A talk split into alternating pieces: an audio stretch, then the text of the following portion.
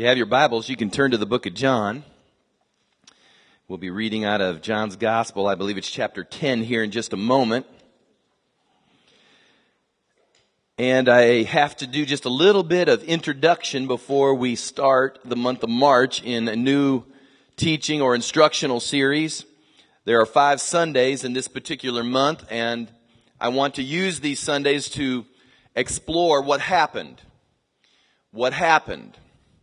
I know for most of you, when we get to Easter season and we talk about the resurrection and the events that revolve around the passion, uh, for many of us, because we've hung around the things of God, we've been in church, we've heard them, heard the instruction, the teaching, read the stories concerning what Christ did for us, that most of us, I suspect, are pretty numb or familiar with all the particular events. Well, here, as of late, we've been teaching and hopefully enlightening you uh, since the beginning of the year about certain things that go on within the inner man. If you've not been here, I encourage you. You can go to iTunes and catch up, or you can grab a CD. I think you have to purchase the CD, but uh, you can you can get that information and what we've been talking about with regards to the inner man or that spirit portion of your being. God is in you. Can you say Amen? I mean, right now, it's an incredible thought. God is in me and He's in you. And everything you need is in Him. And if everything you need is in Him and He resides in you, do you understand right now? You are a walking explosion ready to happen. All resource, all healing, all deliverance, everything I need. You know, for years, I, I was fooled because somewhere along the way I kind of got the impression that it was going to fall from outer space somewhere. But that's not what the Bible says. The Bible says that it's in me. Christ in you, the hope of glory. And once you get a revelation that He is in you, the key isn't so much begging God somehow to do His work, to do the miracle, to do the supernatural. It's figuring out what is it that needs to happen to get that unlocked in order that that can begin to ex- be expressed out of me. It's in you. He's there. And that's what we've been talking about. Now, the question I have, obviously, is, well, well, how do we bring this to fruition? How does all this begin to manifest? And you've heard me teach and touch upon the imagination and, and it, to be honest with you, it is just literally, I know for some of you, it has caused you to enter into a whole new dimension of seeing what God can do in your imagination. How to righteously imagine what God can do. How the inner man begins to see. You know, just as your natural eyes see a picture, your inner man sees as well. And that's your imagination. And we touched briefly on how our faith and how our confession activates what's in you to begin to come out of you. And so all of this that God is and has is there, and it's incredible to think that He wants more than anything to get it out of us.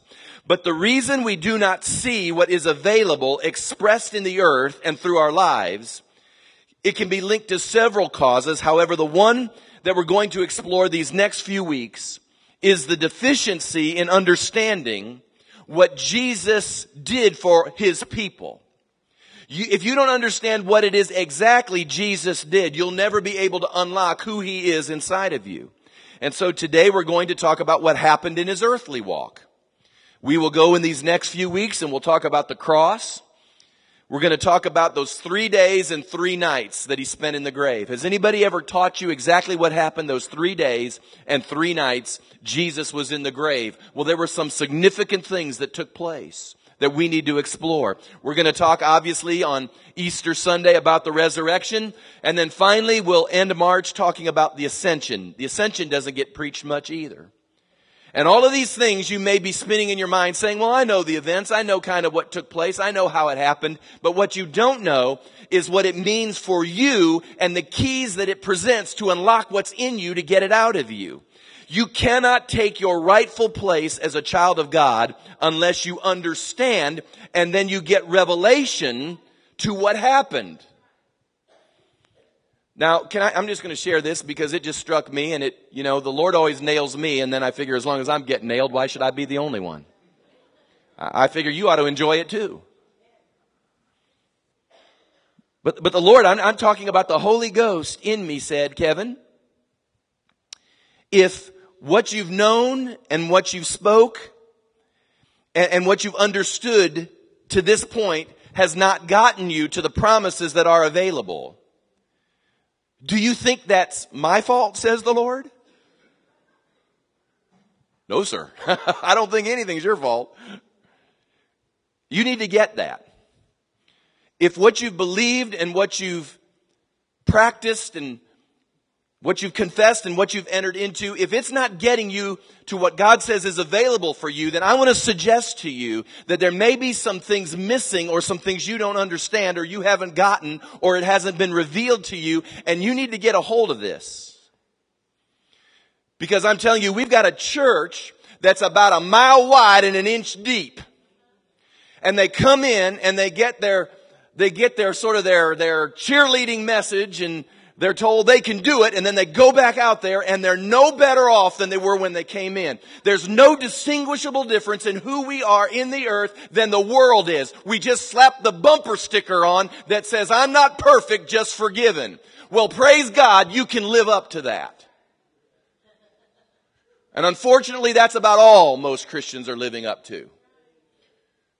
Because the message behind the bumper sticker is, don't you hold me accountable to the fact that I get just as angry as you get. Don't you hold me accountable to the fact that my life is in as bad a shape as your life is. The only difference is I'm forgiven. Praise God.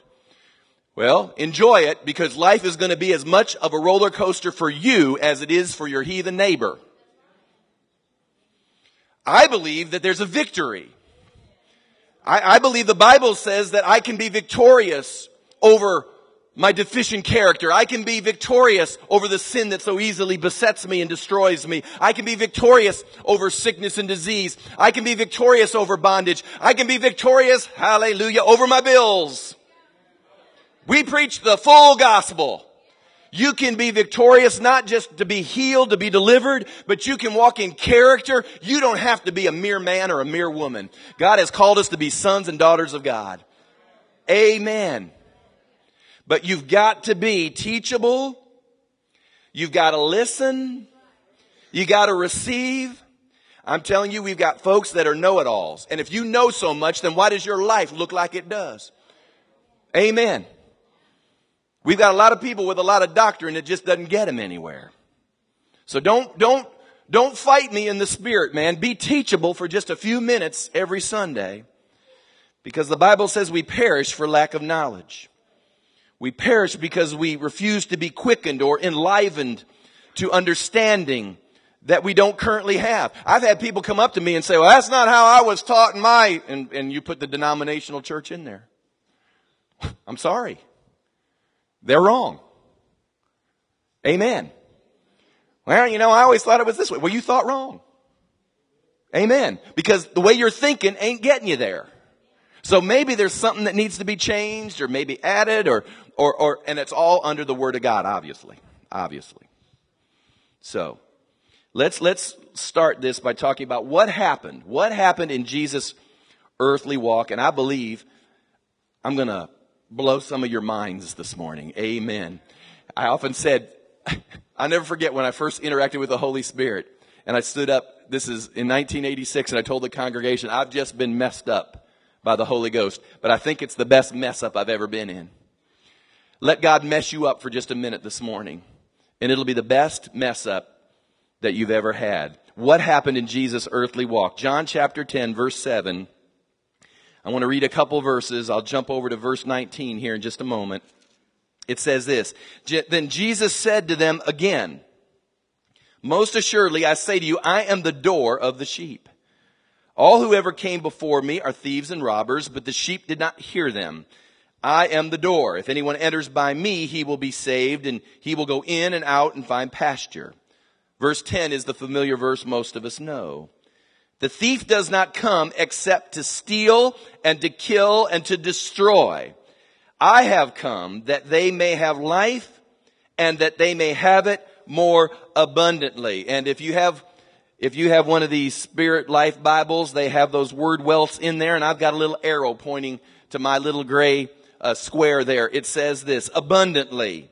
It means super abundant, excessive, overflowing, surplus, over and above, more than enough, profuse, extraordinary, above the ordinary, more than sufficient. Wow. Jesus said, I'd come that you might have that. Now you just need to meditate on that for a minute. Jesus said, I've come not so you could slap the bumper sticker on and say, praise God, I'm, I'm forgiven. And forgiveness is wonderful. Don't misunderstand what I'm saying. You are forgiven if you've received the Lord. But hear me now. He didn't come just so we could walk in the doctrine of forgiveness. He came in order that we might walk in the doctrine of abundance. Jump over to verse 19. Therefore, he said a few more things. And then in verse 19, therefore there was a division again among the Jews because of these sayings. And many of them said, he has a demon.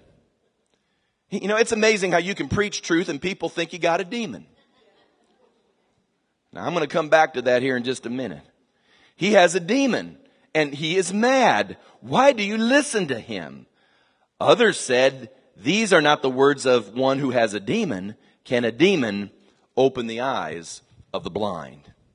What happened in Jesus' earthly walk? Now, let me tell you what's going on here in these last couple of chapters. We see Jesus getting started in this earthly ministry of his. And we see previous in chapter 9 that Jesus comes along and he heals a blind man who had been blind since birth. So the disciples watch this particular miracle take place and they begin to have a discussion amongst themselves about the doctrine of healing.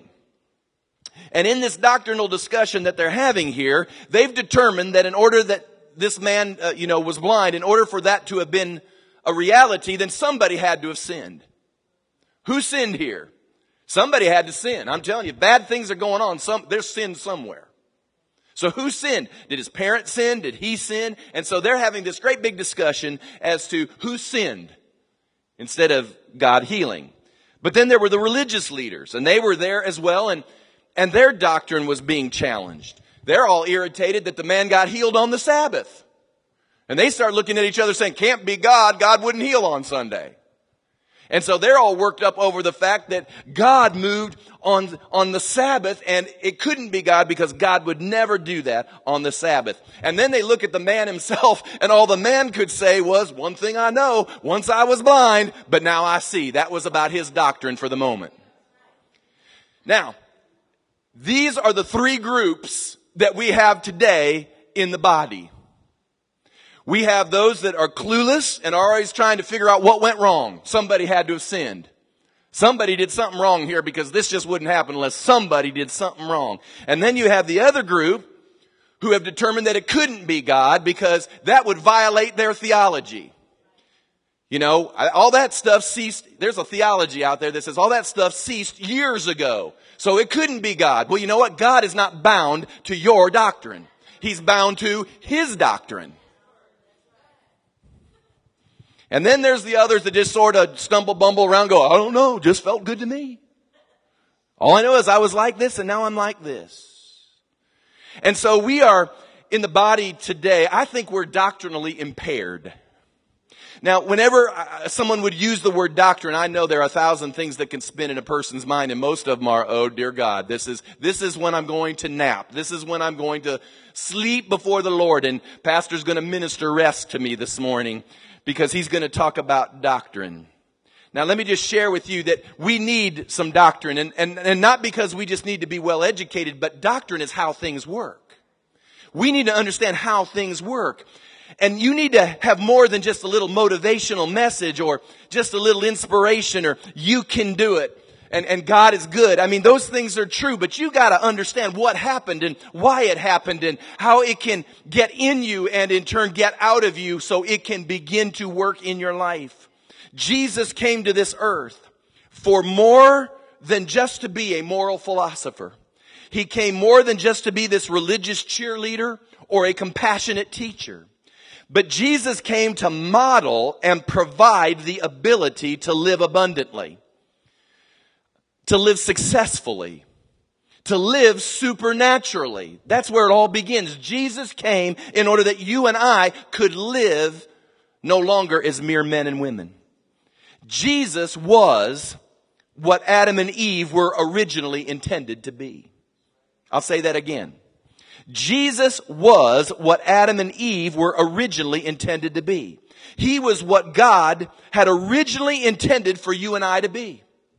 If Adam and Eve had not sinned and they would have procreated the earth and a population would exist, they would exist in the same way they existed. And you need to realize, had it not been for the fall and had it not been for sin, you and I were ultimately and originally designed to function exactly like Jesus was functioning.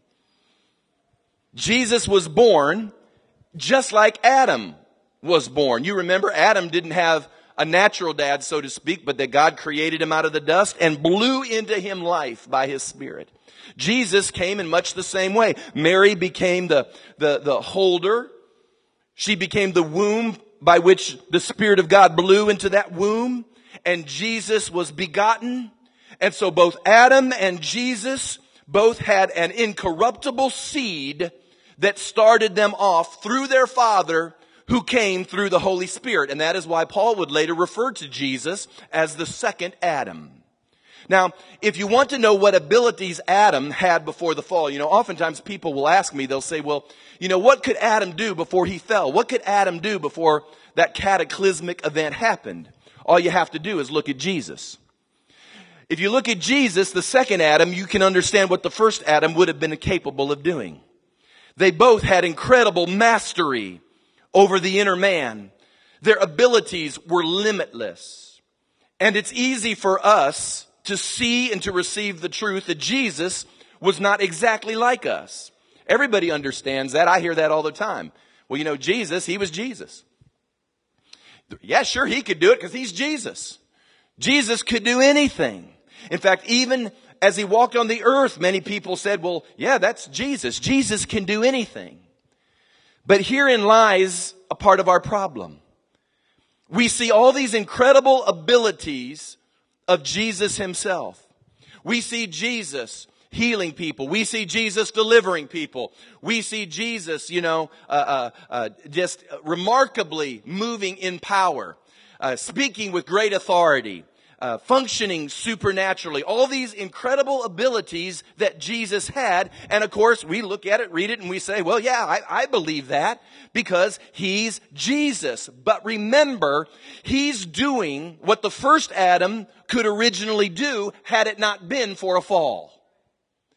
And so to rectify this human mess that's called sin, Jesus, under orders from the Father, has to come and he models and he ultimately provides the restoration of what he originally intended. Right, now you're getting this. Listen to me. I'm going to assume, you know, I, I know some Sundays I'll preach and y'all will shout me down. So I'm going to assume because you're a little quiet that you're absorbing.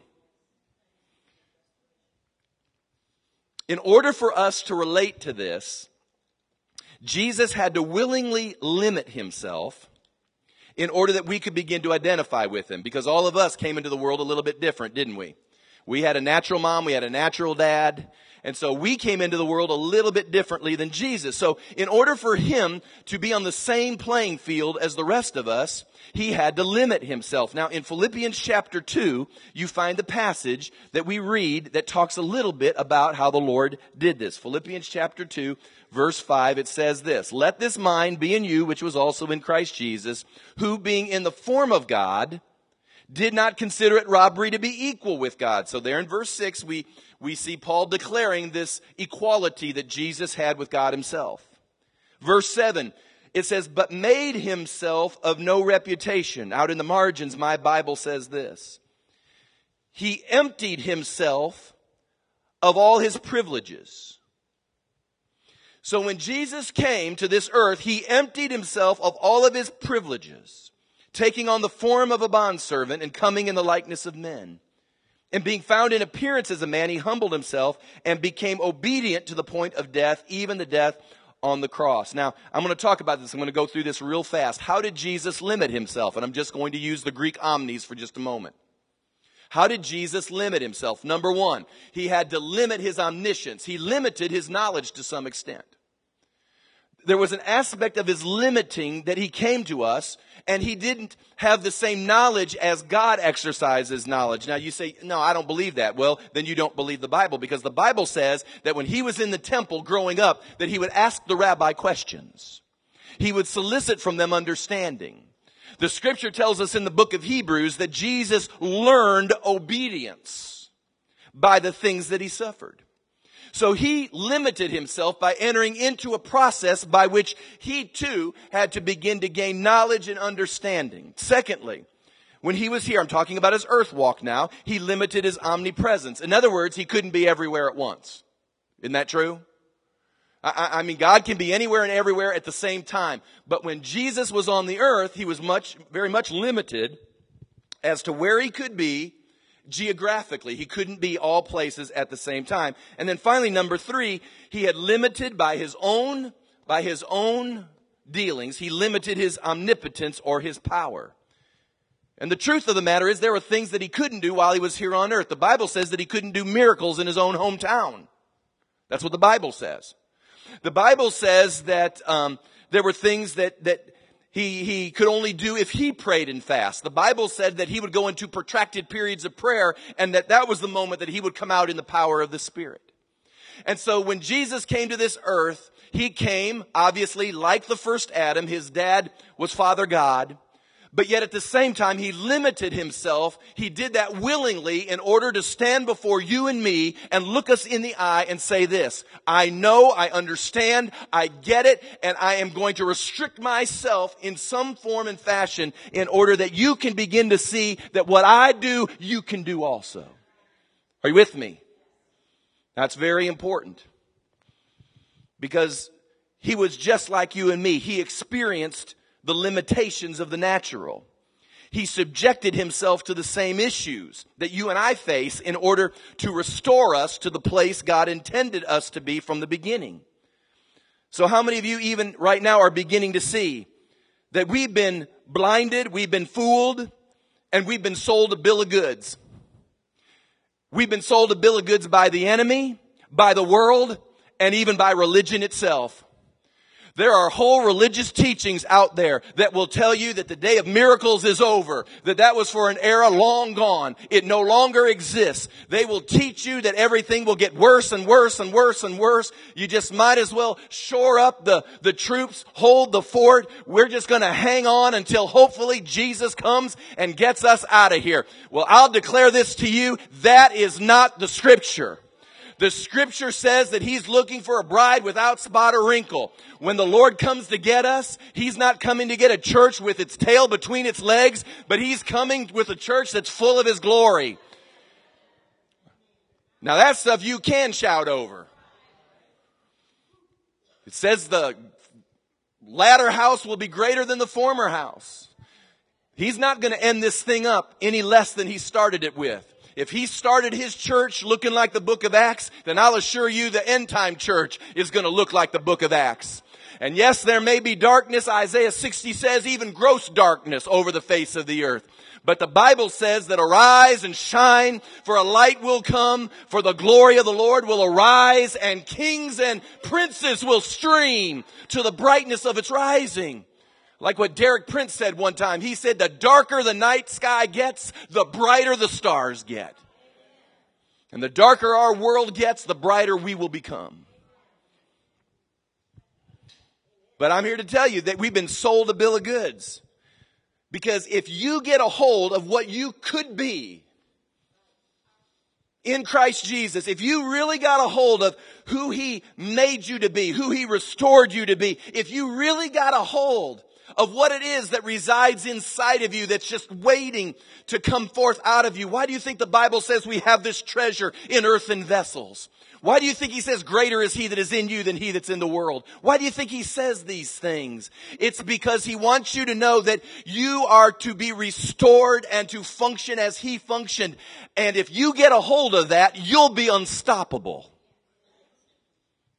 Is it any wonder the enemy says, shh, don't tell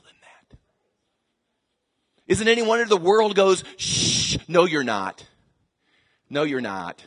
You just, you, you, you feed the poor, and we should. You know, you mow people's lawns, and we should. And just do your little acts of service, and we should. But all this other stuff, just, just forget that. The church won over a whole Roman Empire because everywhere they went, they just healed people. Everywhere they went, they raised the dead. Everywhere they went, they just supernatural power until finally the whole, whole Roman Empire says, we can't stop these people. They are unstoppable. But we've got to get that back in our system again. We've got to imagine that again. We've got to understand doctrinally. Really, this is doctrine. I'm just preaching to you doctrine. We've got to understand what it is that's been provided to us. Now, how is this restored to us? Now, write these things down. You need to keep them in front of you. How is this restored to us? Number one, Jesus demonstrated what dominion was to look like. Jesus did remarkable and amazing things. Now the question is why? Well, he did it to demonstrate what dominion and true spirit-led life looks like. Now, this is Jesus now. He made, you remember, he spit on the ground got some mud and he made eyes out of it. You remember that? He spoke to trees and they withered. He spoke a word and he stopped storms. He walked on water. He multiplied natural food for the multitudes. He turned water into wine. Fish would jump into fishermen's nets. Can you say amen, man? Right there. Fish jumped into their nets. In fact, he had one fish jump in that actually had his tax payment in his mouth. Now we read those stories and we say to ourselves again, oh yeah, yeah, yeah, I believe that, but he's Jesus.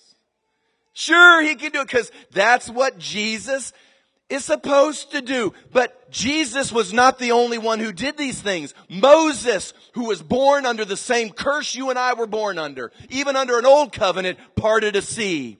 So did Joshua and Elisha. They parted seas as well. Joshua caused the whole earth to stop its rotation. The Bible says that the sun stopped that day. Elisha spoke a word and an iron axe began to float in a river. Peter's shadow would be cast on uh, sick people and suddenly they would be healed. Paul and Silas would begin to sing praises in their prison cell and suddenly an earthquake would show up and release them. All of these accounts are to show us what is possible when we understand who we are and how to access it. I'm sorry, I put my pants on the same way Moses did and the same way Paul did and the same way the rest of these characters did and you do too. And we need to understand that that God gives us these pictures to solicit our imagination for us to begin to link our faith to that picture and begin to believe that these signs shall follow them that believe. And that's what Jesus demonstrated to us. Number two, He redeemed us from the enemy and into a relationship with God. None of this that I just said to you could have happened unless we have God inside of us.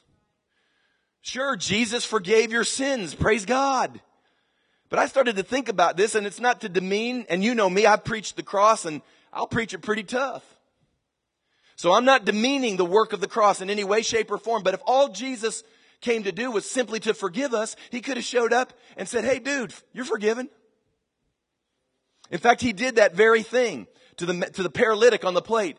He said, in order that you might know that the Son of Man has power on earth to forgive sins, he said, Thy sins be forgiven. Rise, take up thy pallet and walk. And he'd never been to the cross yet. And so he'd been forgiving sin long before the cross took place, even.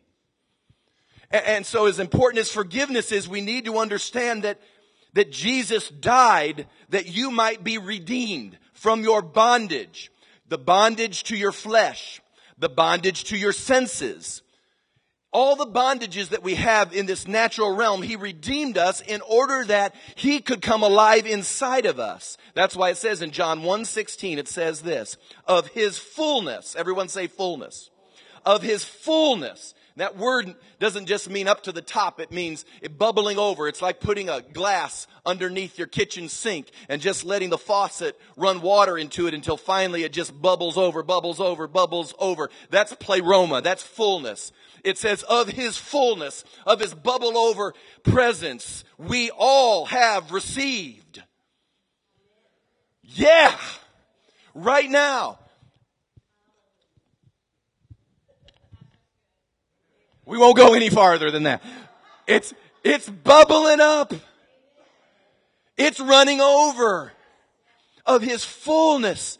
We all have received. It bubbles, it bubbles, it bubbles, it bubbles until finally it bubbles out and it touches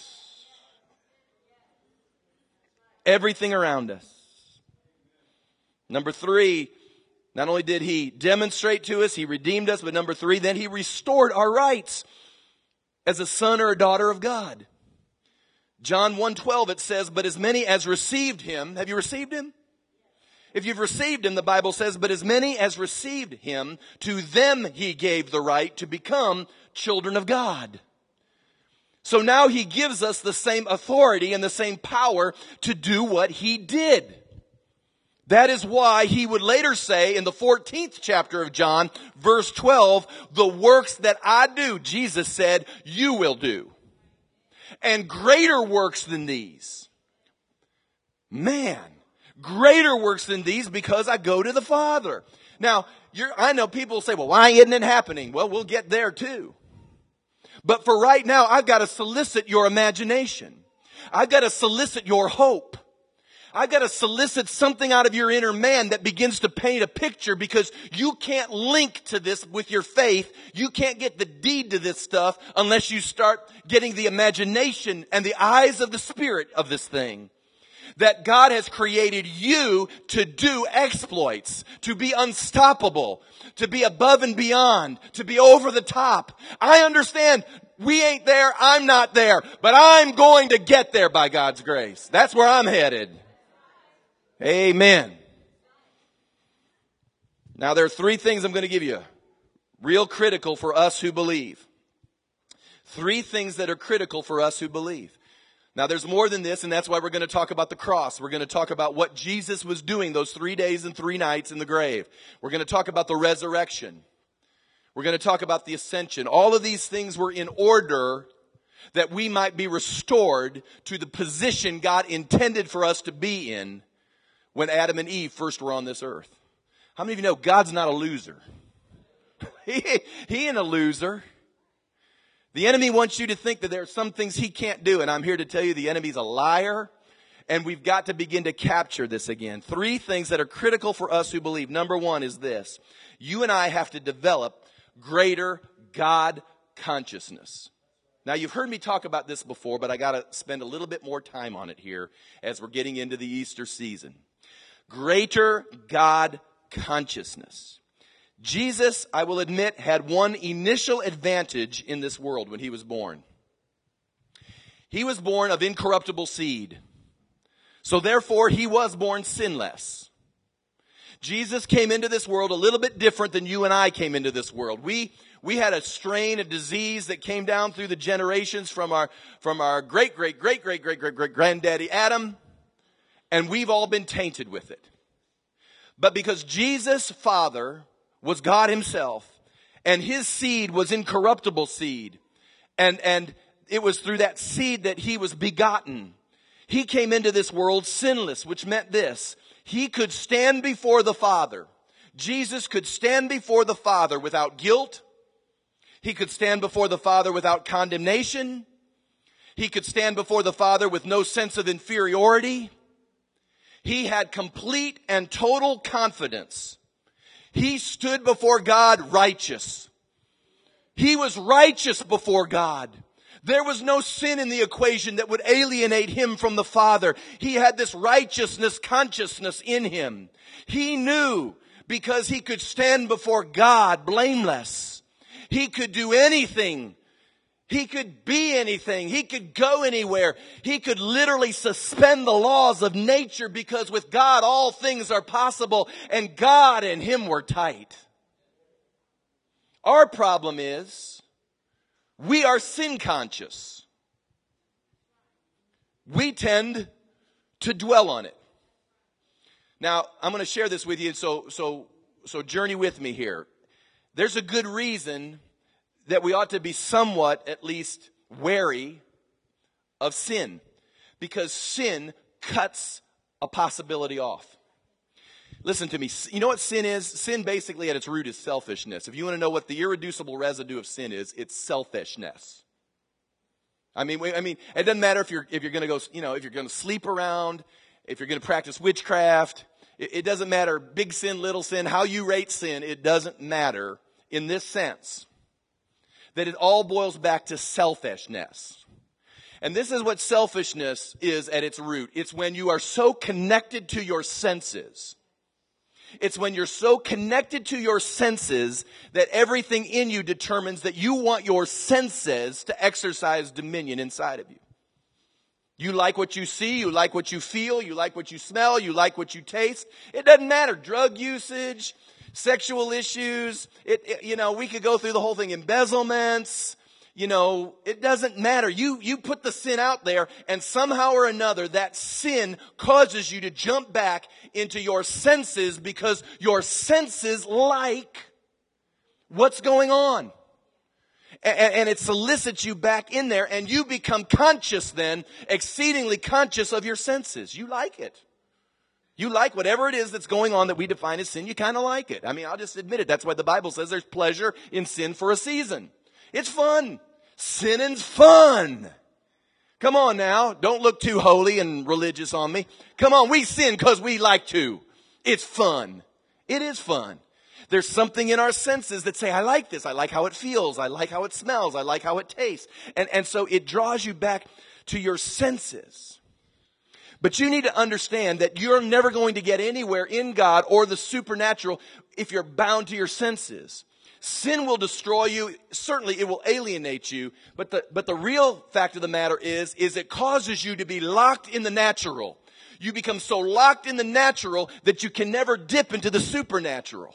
And the issue is when people are in sin and they don't see God move, it's not because God doesn't love you or he's beating you up or he won't be merciful to you. That's not the issue. The issue is you positioned yourself in your senses and God can't move.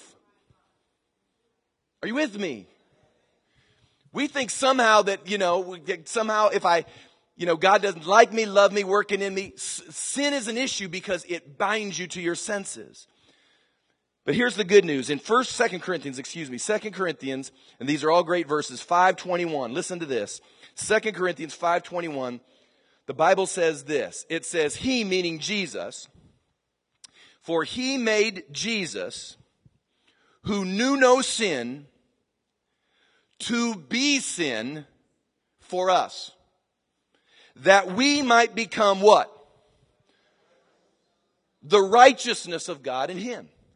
This is what literally took place when you became born again. If, it, if this didn't happen, then you need to go back to 101. This is what it means to be born again.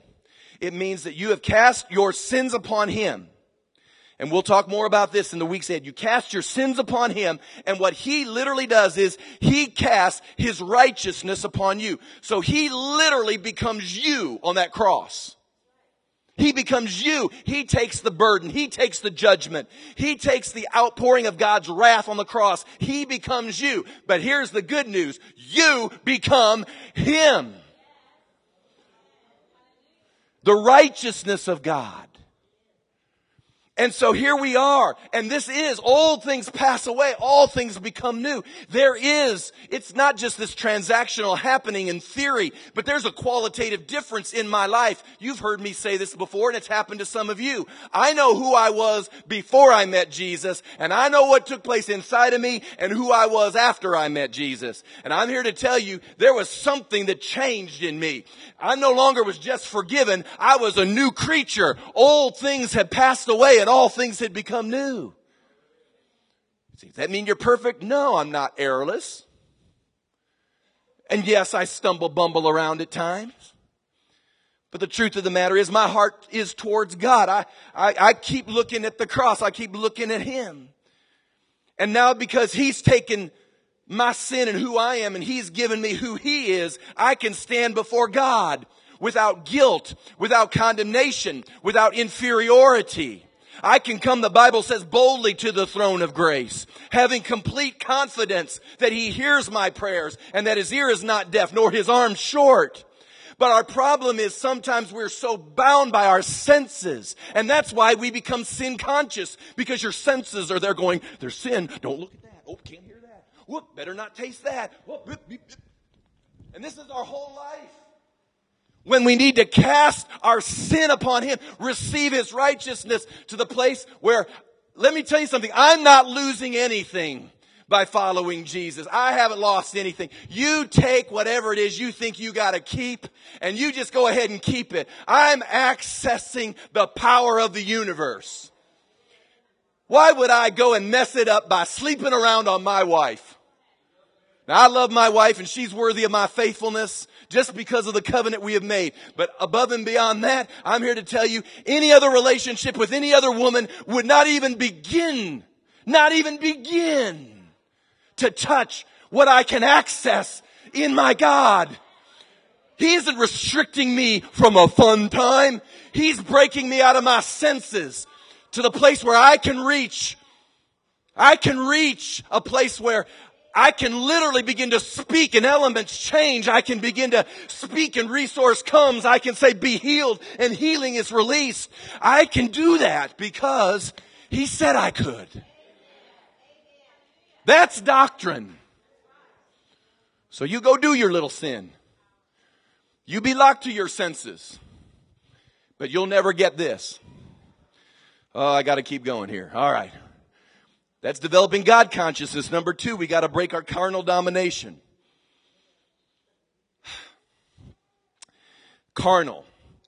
The word carnal, put this on your notes. Carnal equals the dominion of our natural senses. Carnal equals the dominion of our natural senses. It, it, could probably also say the dominion of our reasonings. The natural man is carnal because his senses dominate him. Every time you sin, you empower the natural man to be tied to his senses. Every time you sin, you're empowering the natural carnal aspect to be tied to those limited capacities and abilities that you have. You, you've got to break out of that carnal domination in order that you're no longer linked to your senses, but you become linked to your inner man or you become linked to your spirit.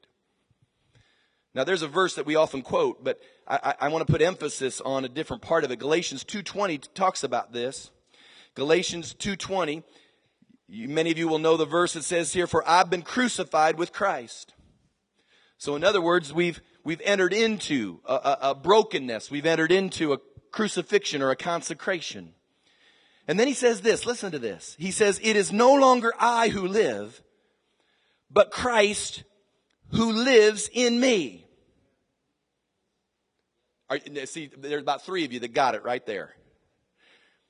For some of you, you've read Galatians 2.20 and all you've heard was the brokenness. All you've heard was cross life. All you've heard was I gotta embrace the cross and I gotta be broken and, and, you know, sin's destroying my life and my selfish ways are killing me and I'm in this problem and that's all you've seen and I will tell you this, that the cross will deal with those things. But I want you to see a little bit larger picture. That as you begin to allow the cross to bring brokenness to your life, and brokenness means yieldedness, Consecration.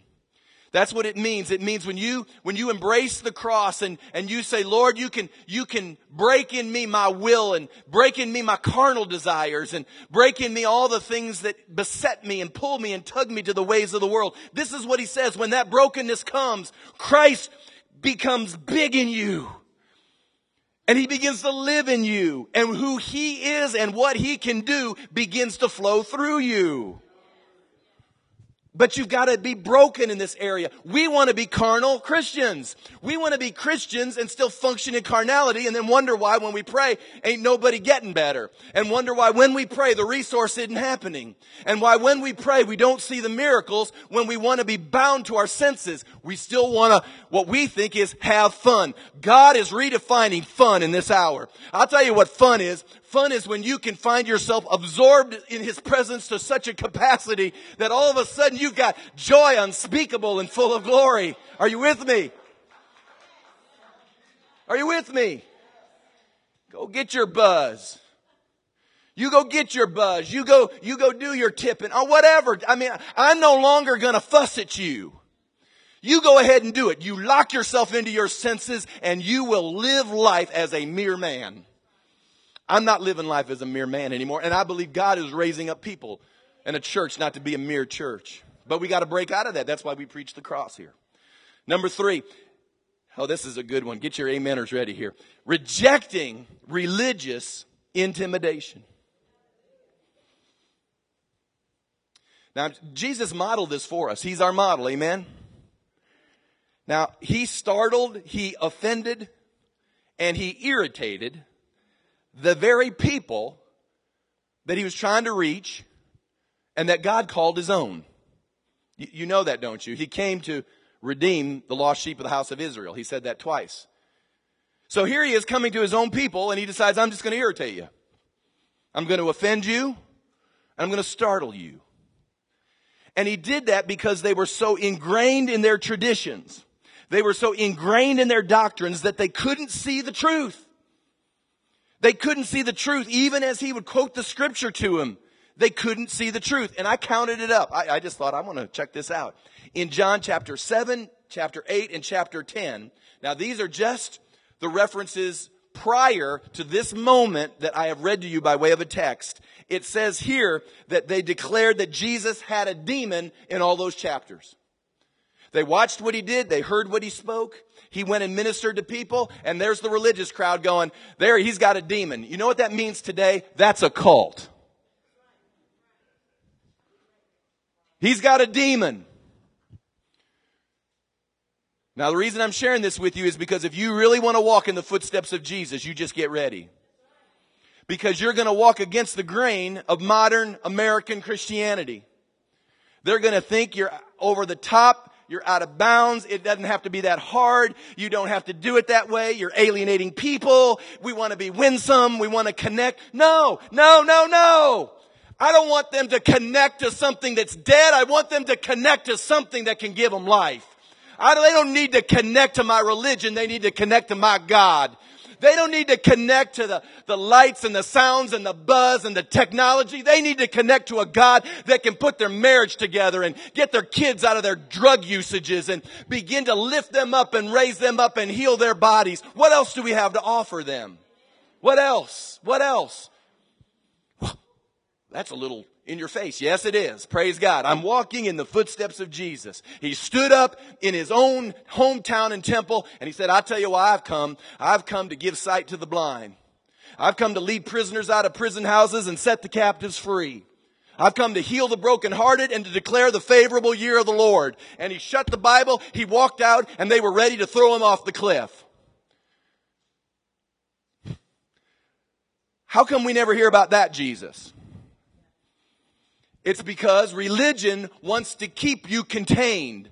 God wants to set you free. He wants to loose you. And there'll be folks that say, they got a demon. No, we don't. We got the Holy Ghost. You just don't have enough discernment to discern a demon over the Holy Ghost. I refuse to let people who don't know the power of God somehow critique me. Don't you let dead religion critique you. Why would we do that? Why, they're dead. You, you show me the last person you laid hands on and was healed. Show me. I'll listen to you. Well, I've been to the, I don't care. Show me. Show me the goods. Jesus would say in John 14, He said, don't believe me, but if you see the works, at least believe them. See, the Bible will mess you up every time. We need to be stretched revelationally. Because if we, if what we already knew was enough, then why isn't it working like the book says?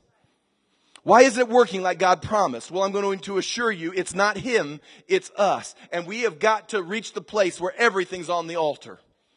my understandings, my traditions. Lord, you talk to me. I'll never forget the day when God filled me with the Spirit and I opened up this Bible. It was back in 1986 and I read this book from cover to cover. And I remember going before the Lord and saying, Lord, I'm just declaring before you right now. I'd been to college. I'd been to seminary. I'd already started work on my dissertation. I'd gone through all of that stuff. I was a pretty bright guy. But I went before the Lord and I said, Lord, as I come before you today, I'm just declaring to you, I know nothing. Teach me. Show me. Let me hear it from you. Not some dude who's in some school that's dead as a doornail. Let me hear it from you. From you. And God began to unveil His Word. And I saw things I'd never seen before. And I'm here to declare this since January, I'm seeing things again by the Spirit of God. And you can walk out and think, I don't know about that. I do. Life. There's life in that. Now I'm going to end with this, and this is, this is it. I'm coming in for a landing. Maybe. Maybe a touch and go. It may be. John chapter 10. Go back to John chapter 10. I'm, going to read the end of that chapter and just share something because I never understood this for years, but now I'm understanding it. Come on now, keep keep keep keep your ears open, your eyes unveiled for just a minute. I used to read some verses here that I did not get for years. I would avoid them. Much like a just uh, you know a dead traditional denominational pastor will avoid the book of Acts at all costs. There are some passages I avoided because I just didn't get it. Maybe, maybe it wasn't that I didn't believe it, I just didn't get it. I'm starting to get some things now. In John chapter 10, verse 33, listen to this. Now they're still fussing with him over this blind guy, all right? So understand, they're still, they're still fussing over the same blind guy we started this with. And the Jews, it said, answered Jesus saying, for a good work we do not stone you. So they decided because he healed the guy, they weren't going to stone him but for blasphemy, and because you, being a man, make yourself God. You see where they're going with this now. Now understand, we read this, and, it's easy for us here in the 21st century to go, God, how blind are they? I mean, they can't they see it and they're just so blind and you know on and on and on we'll go because we've got 21 centuries of revelation stirring in the earth. So it's easy for us to see that they, these guys are off the map. So what they're going to do is they're going to stone him because he makes himself, they say, to be God. But listen to what Jesus says. This is really interesting. He says, Jesus answered them and said, Is it not written in your law? And in just a moment, I'm going to take you to Psalm 82. This is what he's quoting out of Psalm 82. Is it not written in your law, he says, I said, you are gods if he called them gods to whom the word of God came and the scripture cannot be broken, do you say of him whom the Father sanctified and sent into the world, you are blaspheming because I said, I am the Son of God? Now listen, verse 37, if I do not do the works of my Father, don't believe me. How many of us could say that today? How many of us could, could say today as we walked out of here and we interacted with people, hey, if you don't see the goods in my life, reject Jesus. If you don't see the goods in my life, you don't have to come to the Lord. I, I mean, we would shut down evangelism mightily, wouldn't we? But that's what he said. He said, yeah, just, if you don't see, if you don't see the goods, if you've looked under the hood and it ain't there, then you don't have to believe anything. But he says in verse 38, but if I do, though you do not believe me, believe the works, that you may know and believe that the Father is in me and I am in him. And what he's saying is this. He's saying God shows up. And if you don't believe anything else, at least believe the truth that God can show up. But turn to Psalm 82. And I just want to read this thing here and, and it finally, it finally coalesced. I finally got it. Isn't that good to know? You can be walking with the Lord for three decades and finally get something. You know, and the reason I admit that is because there are some people that hadn't walked with the Lord a year and they know everything. But I just thought I'd let you know some of us have been around several decades and we still haven't got it all. So obviously, maybe you're on the fast track. But Psalm 82, and you never hear this. This is one of those verses you never hear preached. But you'll hear it today at Legacy. Because Pastor always goes where angels fear to tread. All right. Listen to this. God stands in the congregation of the mighty. Who does that, what does that mean we are? All right, I just want to make sure you're getting this, not just reading it and checking out. God stands in the congregation of the mighty. He judges among the gods. How long will you judge unjustly and show partiality to the wicked, Selah? Defend the poor and fatherless. Do justice to the afflicted and needy. Deliver the poor and needy. Free them from the hand of the wicked. They do not know, nor do they understand. They walk about in darkness. All the foundations of the earth are unstable. Now listen to verse six, and I mean duck because it's the Bible. He says, I said, I said you are gods. All of you are children of the Most High. But you shall die like men and fall like one of the princes. Arise, O God, judge the earth, for you shall inherit all nations. Now, I'll just be honest with you. I avoided that at all costs for decades. In John chapter 10, Jesus looks at these religious leaders and, and, and he says to them, he says, you're getting all riled up. You're getting all worked up into a lather because you think I'm calling myself God. Now, we all know he had every right to call himself God.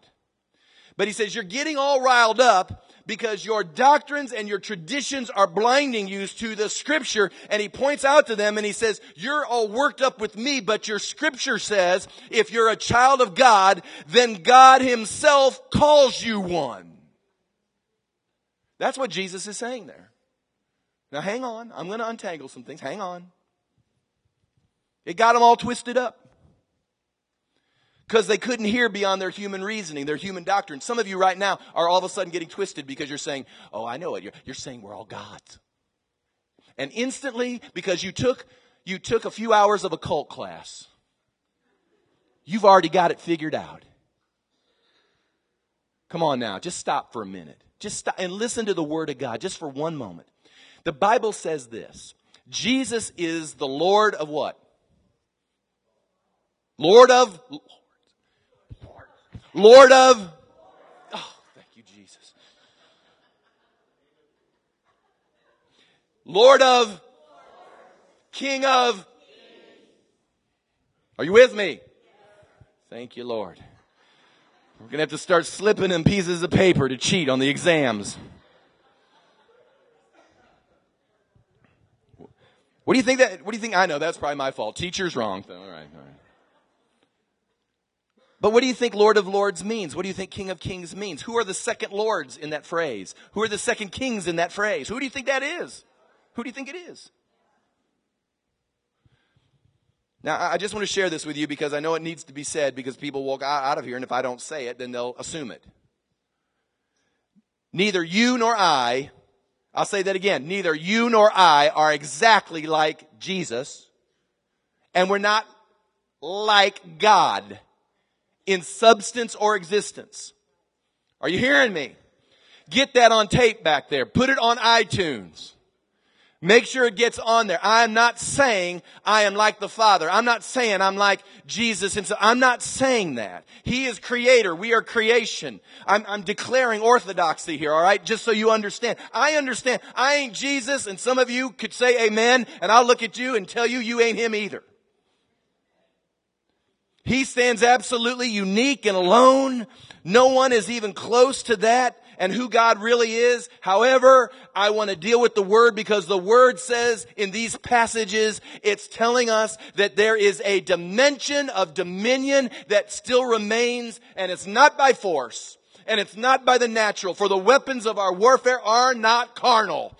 There are, they are not out of our senses or our reasonings, but they are spiritual and there's a dimension of dominion in us that resembles the very rule of God. Listen, if Jesus healed the sick and I can lay hands and because of him and me, I heal the sick, it seems to me kind of looks the same.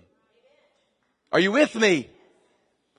Do you understand how we begin to look? You know, we've heard this because, and we've taken it as this little cute, trite little saying. Well, you know, you're the only Jesus some people are going to see. Well, you know, there's a lot more power to that than you might think. The very rule of God. Don't look here and there for the kingdom, for the kingdom of God is within you. The very rule of God is within you.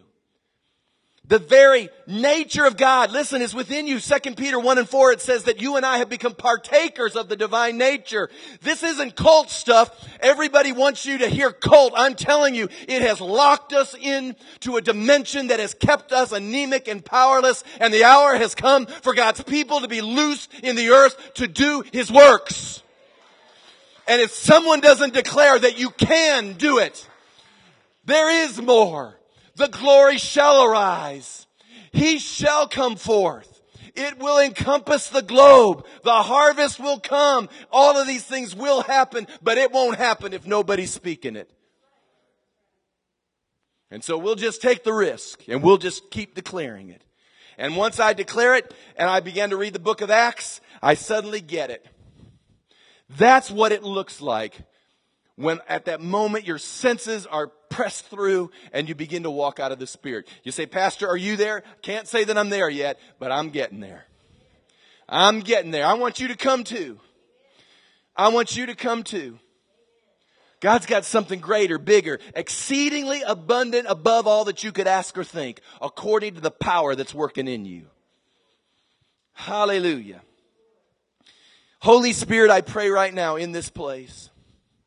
Lord, we recognize the absolute unique place that our God stands. There is none like him. Lord, we understand right now that Jesus is King of kings. He's Lord of lords. And Lord, we don't come with this sense of arrogance in this matter. We understand that if, that if we've embraced the cross and the brokenness that it entails, Lord, there, there's been a whole lot of pride knocked out of us. Whole lot of arrogance. And Lord, we come with a sense of humility. It said, let this mind be in you that was also in Christ Jesus. That though you have every right to consider yourself to be all of that, He took on the form of a servant. And Lord, we're nothing but servants in the earth, ambassadors of you. We aren't all that much, but little is much when God's in it. Lord, we don't have much to offer, but when you come inside, anything and everything is possible. And Lord, we've been frightened away from pressing into deeper things, to mysteries. We've been, we've been scared that people will label us or they'll, they'll call us cultic or they'll call us demon possessed. And Lord, I break that off this people in the name of Jesus. It has done nothing but hindered them and roped them into an existence of being mere men and mere women. And Lord, I declare that you're calling people in this congregation. I believe you're calling people in the earth to arise in this hour. To no longer be mere men and mere women, but to pursue you in such a fashion that, Lord, you just, you just live big in them. Lord, thank you right now that the eyes are opening. Ears are becoming unstopped Thank you, Lord, right now that you're stirring that potential in men and women's lives right now. Lord, when we say what we say, it's not some theory, but Lord, we believe, we believe that schools can be turned around. We believe, Lord, that, that communities can be turned around for you. We believe, Lord, that institutions can be turned around. We believe, Lord, that, that cities can be won and regions can be changed. And we believe this, Lord, not because it's, it just sort of gives us the halftime talk of the coach, but we believe it because your word says that you have given to us the nations as an inheritance. Come on now, you say you believe all the word. This is the hour that the Lord says, well, we'll see. Will you embrace it? Come on, understand, Jesus modeled it all. He wasn't some big shot that rode into town in a Bentley signing autographs. He came in humble, lowly, serving, washing feet, moving amongst ordinary people, doing the works. And Rome shook. It's time Rome shook again. It's time our regions and our states and our nation shook again. But it won't shake just because we have political clout. It's not going to shake just because we have numbers. It's not going to shake. It's going to shake when they see the power, the power of God. It will shake when they say they're praying, oh my God, they're praying. Father, I pray right now that you would cause us in these, these moments right now to one more time embrace all of who Jesus is. He came and provided and modeled what life was to be all about. You're restoring that to us. Lord, I confess I, I'm not there. But Lord, I, I want to learn, I want to know, and I want to have the faith to obey. Help us, help us, help us, help us. Thank you, Lord. Just everybody, just stay seated. Just stay seated with your heads bowed and your eyes closed. I want you, I want you to just to meditate right where you're at, just for a moment. That's imagine. That means imagine. Begin to imagine what God could do in your life. I don't care how screwed up, how messed up. I don't know where you've been, what you've done. I, I don't know your life story in particular, and it may be impressive, it may not be, but this much I know. If you'll if you'll cast your sins upon Him he will cast His righteousness upon you. And you can leave this place and stand before God with full confidence, with no inferiority, no condemnation. You're without guilt. Isn't it, isn't it time just to get rid of guilt and just say, Lord, I cast it all upon you. I cast it all upon you. Do that right now, right where you're seated. Come on and let Him see Him, sense Him. As you're saying, Lord, I'm, I'm casting everything I am. I confess with my mouth that Jesus is Lord. I believe in my heart that you were raised from the dead. I'm making a choice right now to repent and to turn from the domination of that carnal, natural man, those senses. I turn from that, that silly, stupid sin stuff. And I come and I embrace you right now. Some of you need to do that in a way that's a renewing moment. You knew this moment and you've lost it, and now it's time to recapture it. Some of you have never done this before, and all you have to do is say, Lord, I, right now, I confess my sin. I cast it upon you, and I receive, I receive who you are in my life. Isn't that good? I mean, that's just Christ in you. Paul said to the Colossians, Christ in you the hope of glory. That just boggles my mind. Thank you, Lord. Thank you, Lord. Everybody stand now, will you please? And this is what I want to do. We haven't done this for a few weeks now. I want to, I want to pray, particularly these two areas sickness and any type of bondage. We're going to pray for you before you go. I want you right now, just in this quietness, it's not an emotional moment, it's a choice moment. I want you just to begin to line up. If you have a physical sickness or you have a bondage that you've not broken through, we're going to pray, and I believe today's the day. It's going to, it's going to happen. Breakthrough's going to happen. Healing's going to happen. Just right now, I want one line. Just if you can, just one line, just you can line up, and I'm just going to pray for you right now before we go. Amen. Amen. No longer mere men, no longer mere women. No longer. No longer. No longer. God's in you right now. I, I, every time I say this anymore, I just say, This is remarkable. God's in here somewhere. Hallelujah. See, I, praise God for Alex right here in that cane right now. We need, we need your eyes healed. We need your diabetes healed. And, and I'm just telling you, God wants you to end life in strength. Come on. I mean it. And it's just to him who believes. To him who believes. Amen. Thank you, Lord. Everybody, let's just prepare our hearts. Father, thank you in this place right now. You are bringing us to a miracle moment. Lord, it does, this is not some big emotional happening, but Lord, this is a moment where you leap out of me and you begin to touch yourself in these people. And at that moment, there's a connection that brings about total restoration in the name of Jesus. In the name of Jesus. I want everyone to say, I believe God can and He will do a work in me and for me this day in Jesus' name. Amen. Congregation, lift your hands right now. God's going to do it right now. Whatever you brought. Father, in the name of Jesus, in the name of Jesus, Jesus' name, right now. Come on, it's happening. It's happening. It's happening right now. Come on, you believe him right now. What is he doing right now? You say it's happening right in me right now. It's happening. It's happening right now. Re- total recovery right now. Total recovery in the name of Jesus. In the name of Jesus right now. May the young people, let me tell you, the young people, may they get this early. May they get this in their system early in Jesus' name. Alex, right now in the name of Jesus, those eyes and that diabetes and that bondage, Lord, I break it right now in the name of Jesus and I declare them whole, whole, whole in Jesus' name. Whole right now, now, now wholeness right now, right now. Hallelujah. Whole, whole, whole in Jesus' name. In Jesus' name. Whole, whole right now.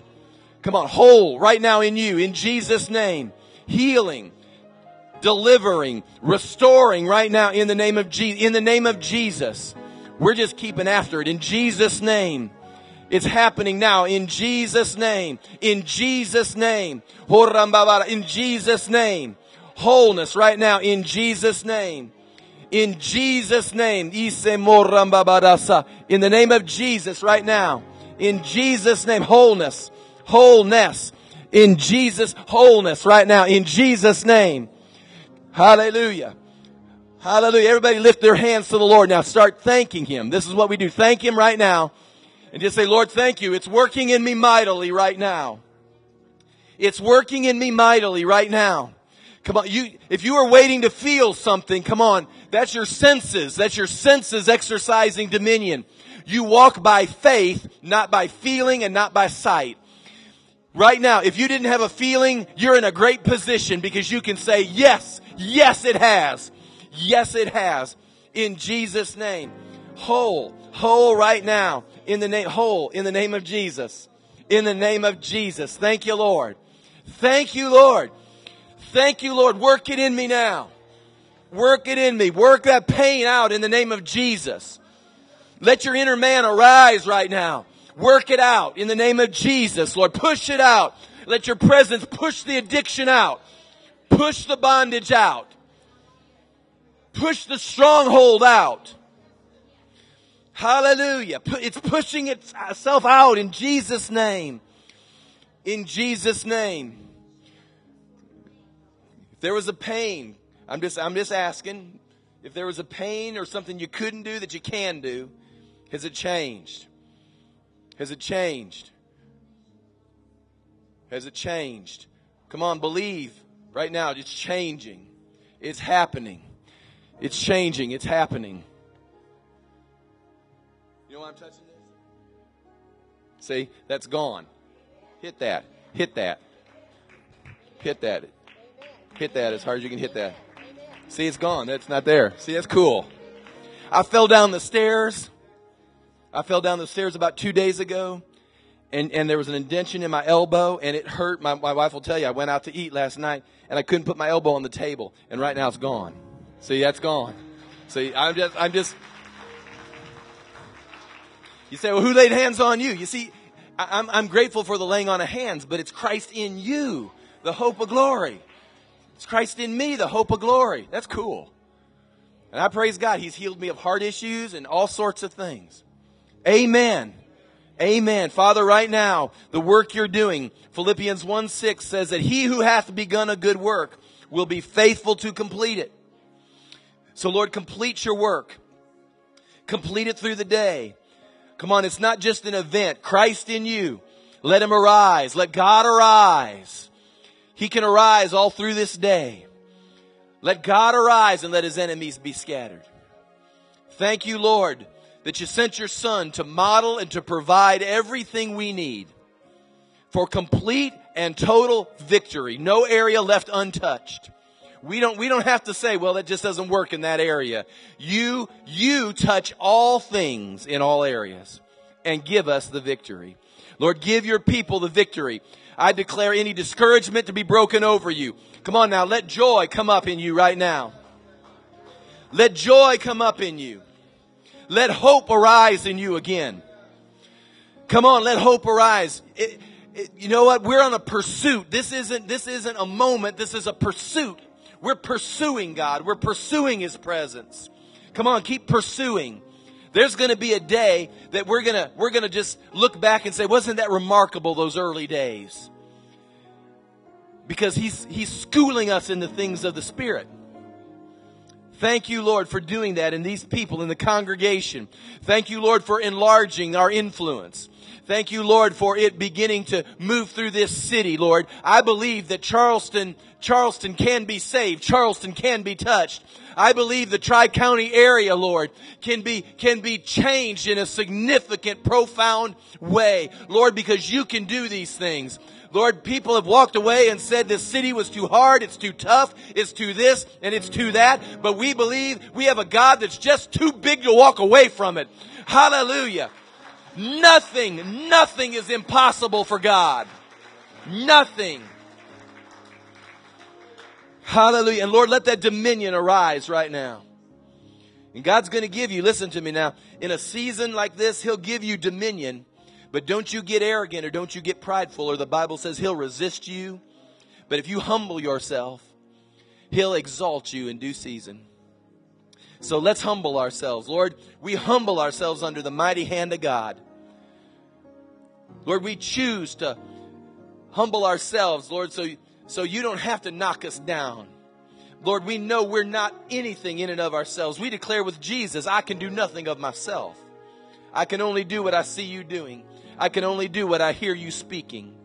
So, Lord, we declare that this day that we are totally linked to you. We are hung out to dry if it's not about you. So, Lord, right now we acknowledge that again. We lift up the name of Jesus in our midst and declare that as he is lifted up, all men will be drawn unto him. But Lord, we believe that we're ambassadors of Jesus. We believe that you have called us to go forth and Lord, to, to demonstrate the authority of the kingdom, to demonstrate the power and the ability of our God. And Lord, we declare, I, I don't have it all. At least I'll declare it. I don't have it all, but I want that. I want to know. I want to, I don't want to just taste of the powers of the age to come. Lord, set us down at the table that we might feast at that table and that the world might come to know you and say that you are God. Let it be so, Lord. Let us, let us be a trustworthy congregation that we can handle that well. And Lord, I, I believe you will enable us and correct us and direct us. And so, Lord, I release these people with your mighty blessing. Let this week be the week, Lord, where they see that which can only be ascribed to your hand take place in their life. Lord, meet their needs. Pay some of those bills. Heal their bodies. Restore relationships. Make the phone ring. Give them favor with the boss. Lord, do this in order that you might be glorified in the earth. I pray in Jesus' name. And all God's people said, Amen. Let's give the Lord one more hand clap before we go. Come on now. Blessed be the name of our God. Hallelujah. Hey, turn around and look at somebody and tell them you are an overcomer. You are victorious. God's going to do big things in you and through you. Love each other and I'm going to release you. Be here in the middle of the week. Midweek 630. God bless you. You are released.